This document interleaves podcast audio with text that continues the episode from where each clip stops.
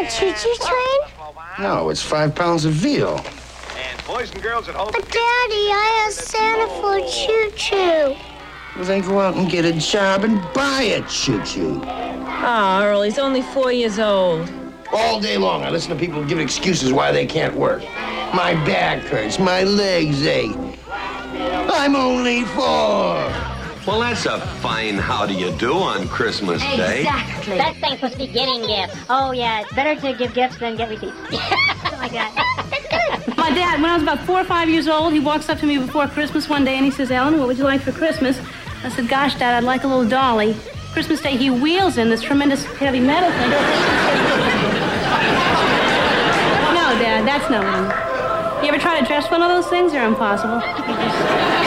We had fire drills around the house so that in case of a fire, we each had a special duty. Like my father had to grab the pets, my mother grabbed the jewelry, my brother ran out to get help. All right, time to go. It's time for Gray Matters. Jim Dwyer is here. So I'm going to cut short the playlist because I'm already a minute over. But if you go to WCBN-FM, pardon me, if you go to WCBN.org, you can click on playlist and see what we've been inflicting on your ears. So tune in next year for more wacky Christmas music, and I'll talk to you later.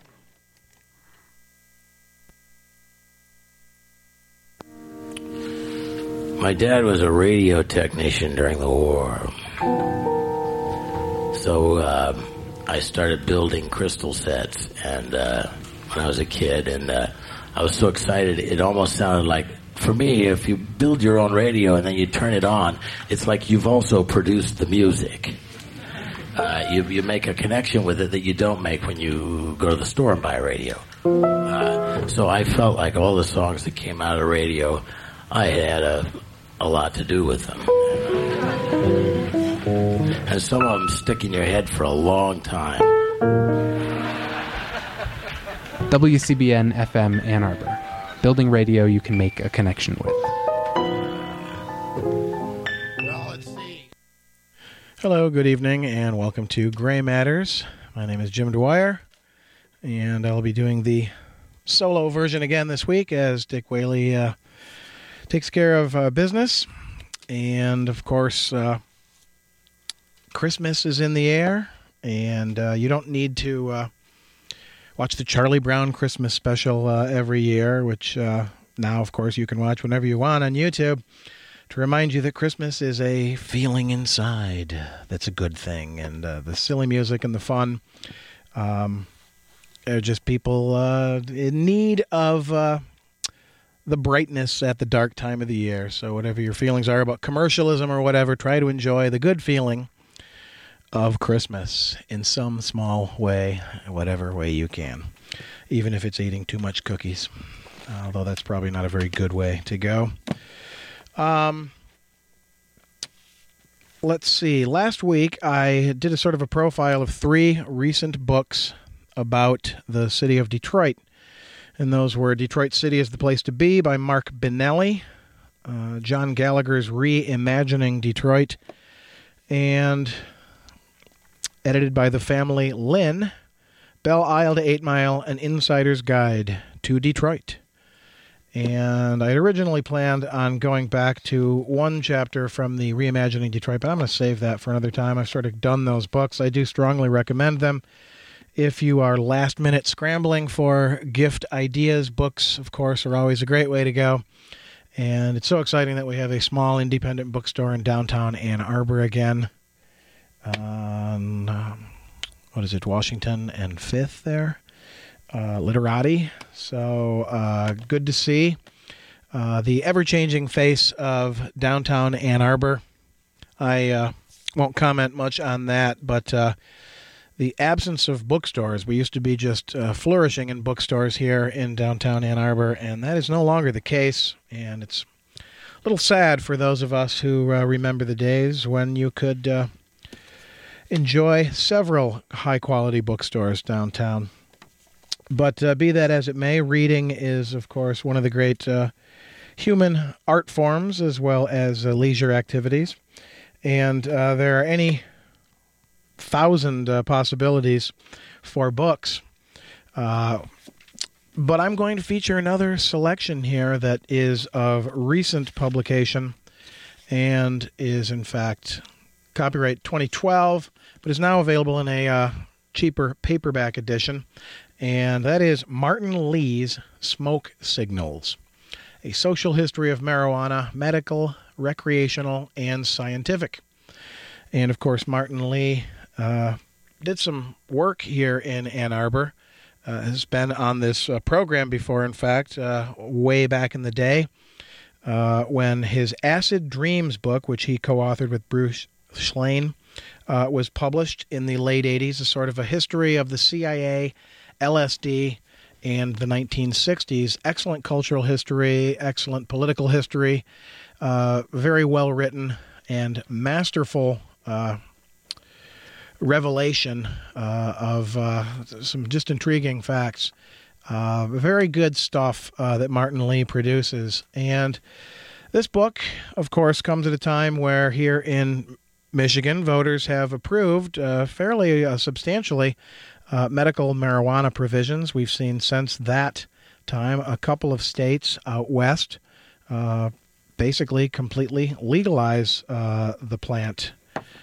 So this is sort of a breakthrough in culture.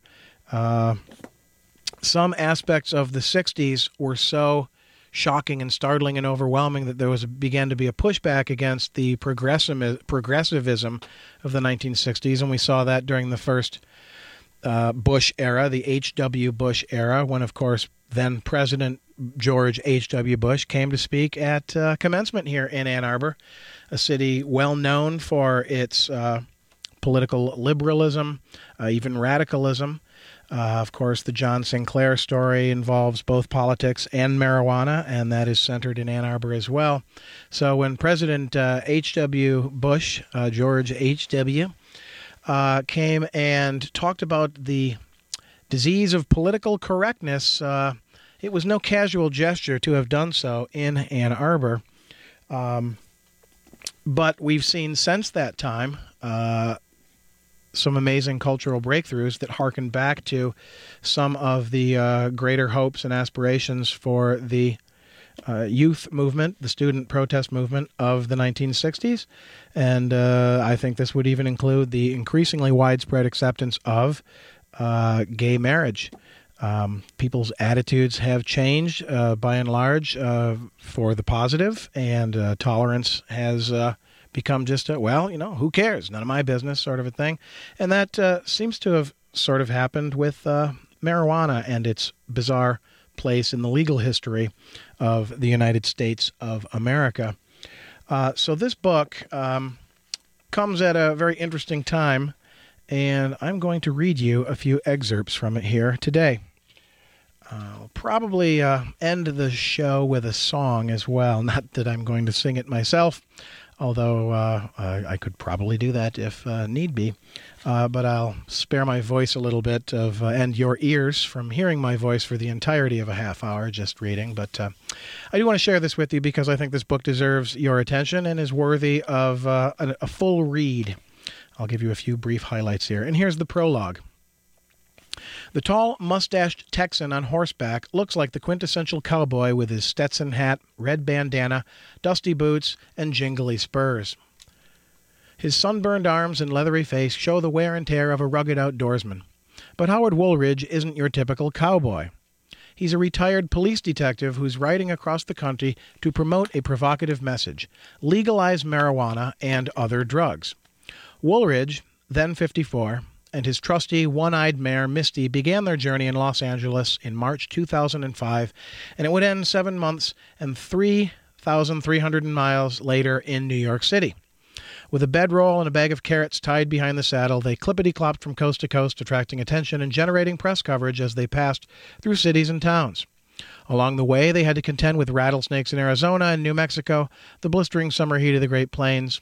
And with the exception of a few death threats, the folks they encountered were usually friendly, and many offered the veteran lawman a meal and a place to stay overnight. The horse is a wonderful vehicle because people relate to the cowboy cop image, Woolridge explained. Then we start talking politics. Another surefire attention grabber was the T-shirt he often wore, with the slogan, Cops say legalize drugs, ask me why. During his transcontinental trek, Woolridge lectured on criminal justice issues at several colleges and universities. He spoke in a disarmingly folksy, yes ma'am manner as he challenged students and other citizens to rethink their ideas about marijuana prohibition and the war on drugs. Woolridge discussed his 18 years as a police officer in Michigan and how he never once received a call for help from a battered housewife or anyone else because of marijuana. Yet, Lansing area cops spent countless hours searching cars and frisking teenagers in order to find some weed when the police could have been addressing far more serious matters. Marijuana prohibition is a horrible waste of good police time, says Woolridge. Every hour spent looking for pot reduces public safety. Based on his experience as a peace officer, he concluded that, quote, marijuana is a much safer drug than alcohol for both the user and those around them. Alcohol releases reckless, aggressive, or violent feelings by its use. Marijuana use generally generates the opposite effects in the vast majority of people. Officer Woolridge decided to protect and serve the public by focusing on booze-impaired motorists. His efforts earned him the nickname Highway Howie and kudos from mothers against drunk driving. Woolridge did not condone or advocate drug use of any kind, but he had enough horse sense to recognize that by banning marijuana, the U.S. government essentially drives many people to drink. He felt that a substance should be judged by its actual harm it poses, to the community. From a law enforcement standpoint, Woolridge asserted, the use of marijuana is not a societal problem. America needs to end pot prohibition. Convinced that the laws against marijuana were a lot wackier than the weed, Woolridge and several ex-cops formed a group called Law Enforcement Against Prohibition, or LEAP, in 2002. Before long, LEAP would grow into a 40,000-member international organization composed of former prosecutors, undercover narcotic agents, judges, prison wardens, constables, and other disillusioned government functionaries who, after years of toiling in the trenches of a conflict with no conceivable end, had come to view the war on drugs as a colossal failure that fostered crime, police corruption, and social discord, racial injustice, and, ironically, drug abuse itself, while squandering billions of tax dollars, clogging courtrooms and prisons, weakening constitutional safeguards, and impeding medical advances. LEAP condemned the war on drugs as America's longest-running bipartisan folly. Woolridge called it, quote, the most dysfunctional, immoral domestic policy since slavery and Jim Crow, close quote. When law enforcement veterans defect from prohibitionist orthodoxy, their arguments tend to be particularly potent. But Woolridge understood that LEAP's views were very controversial. He knew that a long journey lay ahead, literally and figuratively, as he sought one step at a time to persuade Americans who had been exposed to years of government propaganda about the evils of marijuana. Many people reject the notion of legalizing drugs on moral and ideological grounds. They see marijuana first and foremost as a dangerous recreational drug, a harbinger of social decay. They believe the oft-repeated claim that smoking grass is a gateway to harder drugs. The devil's weed has long been a favorite target of U.S. officials who misstate or exaggerate the physical and psychological effects of cannabis, the preferred name for marijuana in medical and scientific circles. Although cannabis has a rich history as a medicine in many countries around the world, including the United States, federal drug warriors erected a labyrinth of legal and institutional obstacles to inhibit research and prevent the therapeutic uses of the herb.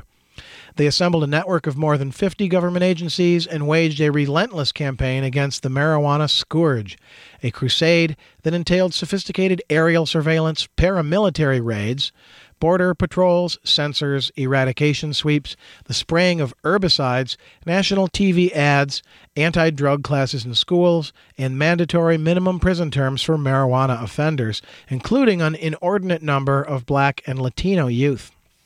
In 2005, the year that Woolridge and Misty hoofed across the states, more than 750,000 Americans were arrested on marijuana-related charges, the vast majority for simple possession. And the tally would continue to grow, irrespective of who was president or which political party was in power. Despite billions of dollars allocated annually to curb cannabis consumption, half of all American adults smoke the funny stuff at some point in their lives. An estimated 15 million U.S. citizens use marijuana regularly. Marijuana is by far the most popular illicit substance in the United States, with 10,000 tons consumed yearly by Americans in their college dorms, suburban homes, housing projects, and gated mansions. Pot smoking cuts across racial, class, and gender lines. It has become such a prevalent mainstream practice that cannabis users are apt to forget they are committing a criminal act every time they spark a joint. The history of marijuana in America has long been a history of competing narratives, dueling interpretations.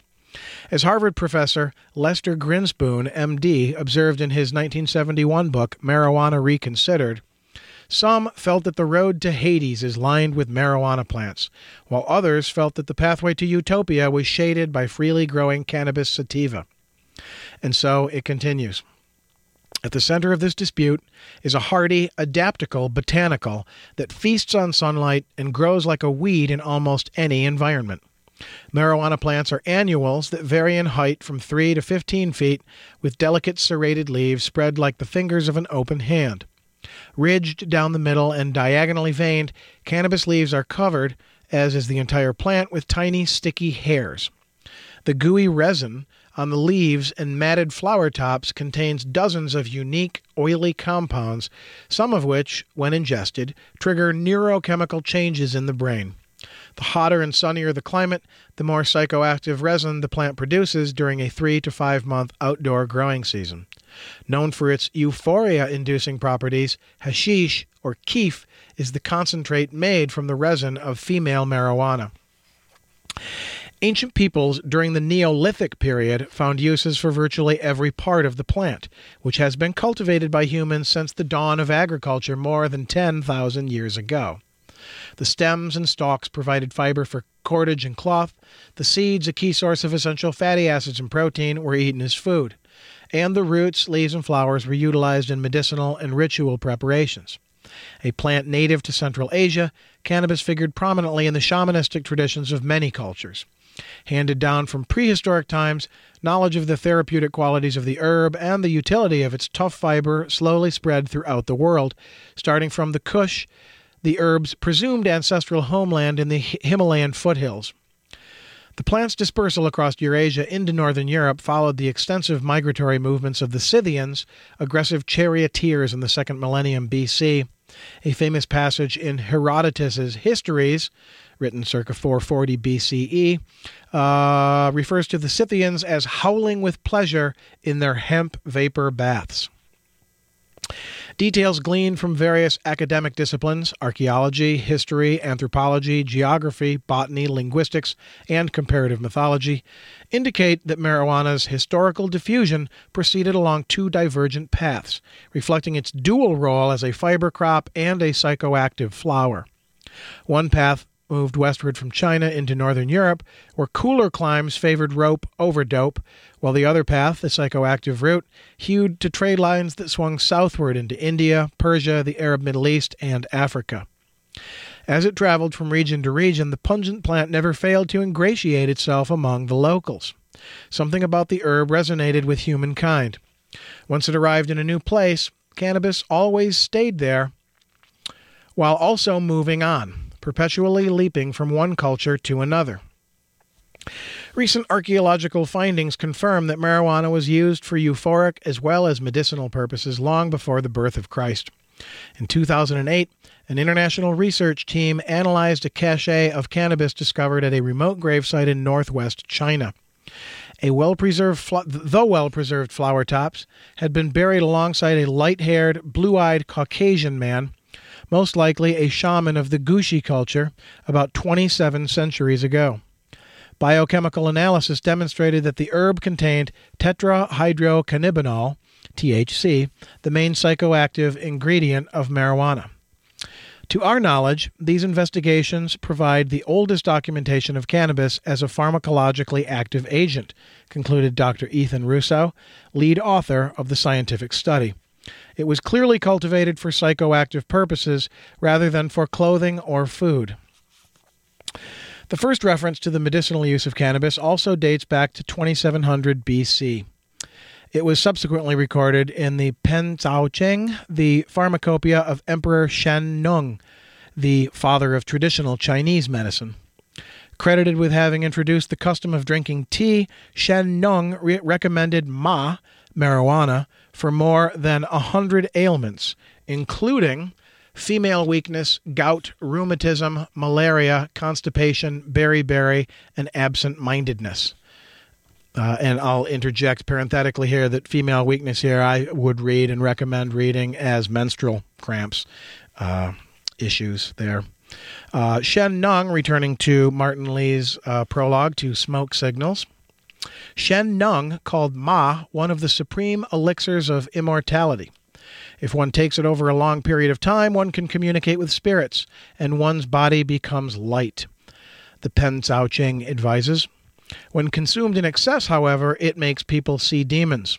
Chinese physicians employed a mixture of cannabis and alcohol as a painkiller in surgical procedures. In India, cannabis consumption had long been part of Hindu worship and Ayurvedic medical practice. According to the ancient Vedic texts, the psychoactive herb was a gift to the world from the god Shiva, where the nectar of immortality landed on earth. Ganja sprang forth. Longevity and good health were attributed to this plant, which figured prominently in Indian social life as a recreant, a religious sacrament, and a household remedy. Hindu holy men smoked hashish and drank bhang, B-H-A-N-G, a cannabis-infused cordial, as an aid to devotion and meditation. Folk healers relied on ganja, the food of the gods, for relieving anxiety, lowering fevers, overcoming fatigue, enhancing appetite, improving sleep, clearing phlegm, and a plethora of other medical applications. Cannabis flower tops were said to sharpen the intellect and impel the flow of words. So grand a result, so tiny a sin, the Vedic wise men concurred. There are no less than 50 Sanskrit and Hindu names for cannabis, all praising its attributes. It's been said that language reflects the soul of a people. Eskimos have dozens of words for snowflakes, which underscores the centrality of snow in Inuit culture. So too with cannabis nomenclature. The versatile herb has generated an abundance of terms in many languages. Cannabis comes from the Greek word cannabis, which is related to the Sanskrit root canna, meaning cane, C-A-N-E. In the Old Testament, canna balsam, Aramaic for fragrant cane, is identified as an ingredient of the holy anointing oil, a topical applied by Hebrew mystics and early Christian healers. Galen, the influential Greek physician, 2nd century AD, wrote of the medicinal properties of cannabis, but also noted that the herb was mixed with wine and served at banquets for pleasure. The first botanical illustration of the plant in Western literature appears in a Byzantine manuscript, AD 512, of Dioscorides, whose Materia Medica is the foundation for all modern pharmacopoeias. He recommended covering inflamed body parts with soaked cannabis roots. Swedish botanist Carl Linnaeus, who laid the foundations for modern plant taxonomy, christened it Cannabis Sativa in 1753. Hemp, the common English name for cannabis through modern times, usually refers to northern varieties of the plant grown for rope, paper, fabric, oil, or other industrial uses. It derives from the Anglo-Saxon hennep or hanep. Differences in climate account for the paucity of hemp's resinous secretion compared with its psychoactive twin closer to the equator. Of the multitude of terms associated with the cannabis plant, marijuana is the most universally recognized and widely used within the English-speaking world, even though it is not actually an English word. Marijuana is a Spanish-language colloquialism of uncertain origin. It was popularized in the United States during the 1930s by advocates of prohibition who sought to exploit prejudice against despised minority groups, especially Mexican immigrants.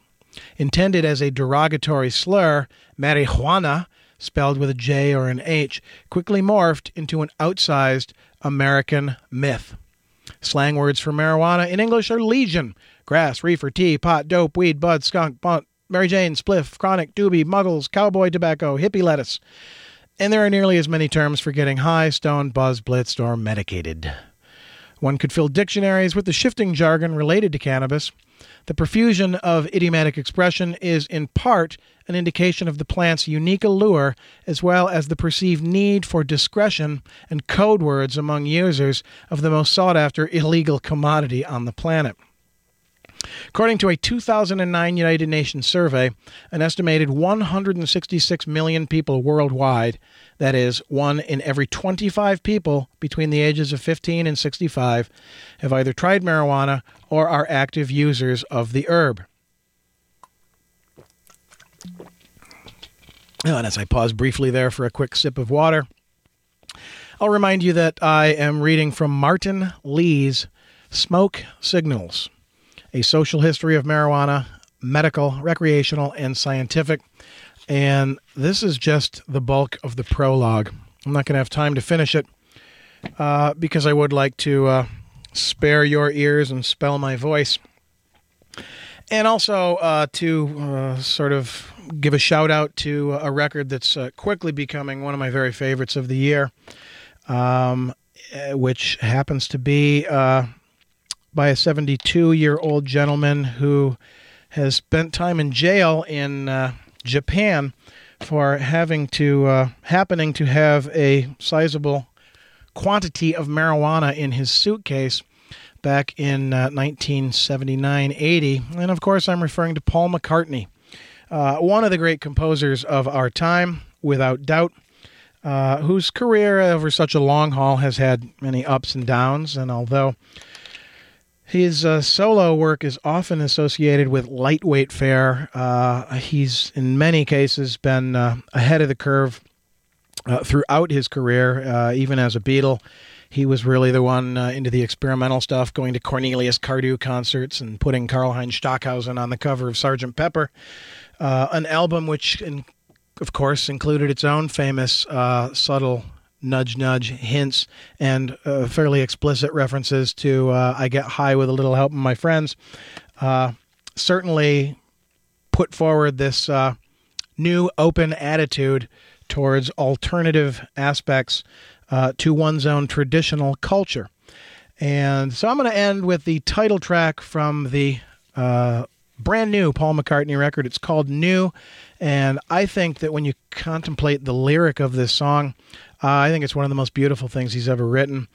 I see this as, in part, a big part, in fact, as very much a love song to John Lennon, his childhood friend, his business partner, his famous feuding mate, and, of course, the guy that he knew better than probably anyone else in the world. These two grew up together and became great composers together. And this song I will dedicate to the memory of John Lennon and the celebration of the continued work of Paul McCartney. You're listening to WCBN-FM Ann Arbor. My name is Jim Dwyer. This program is Gray Matters, and we'll talk more about current events and political such things next week. Have a happy Christmas and a safe and cheerful time of year.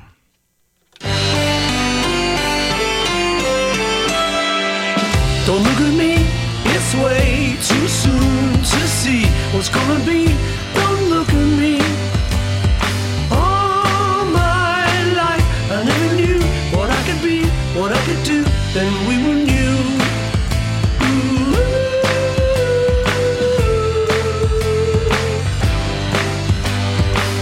You came along and made my life a song. One lucky day you came along.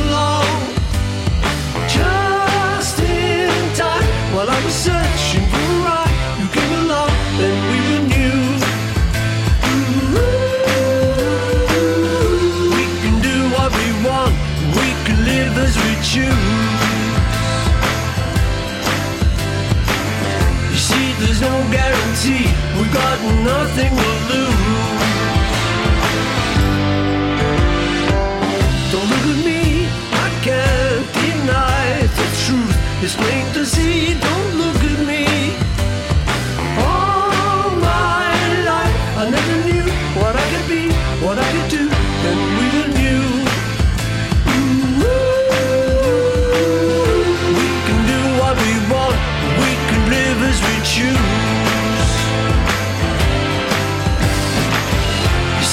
There's no guarantee, we've got nothing to lose.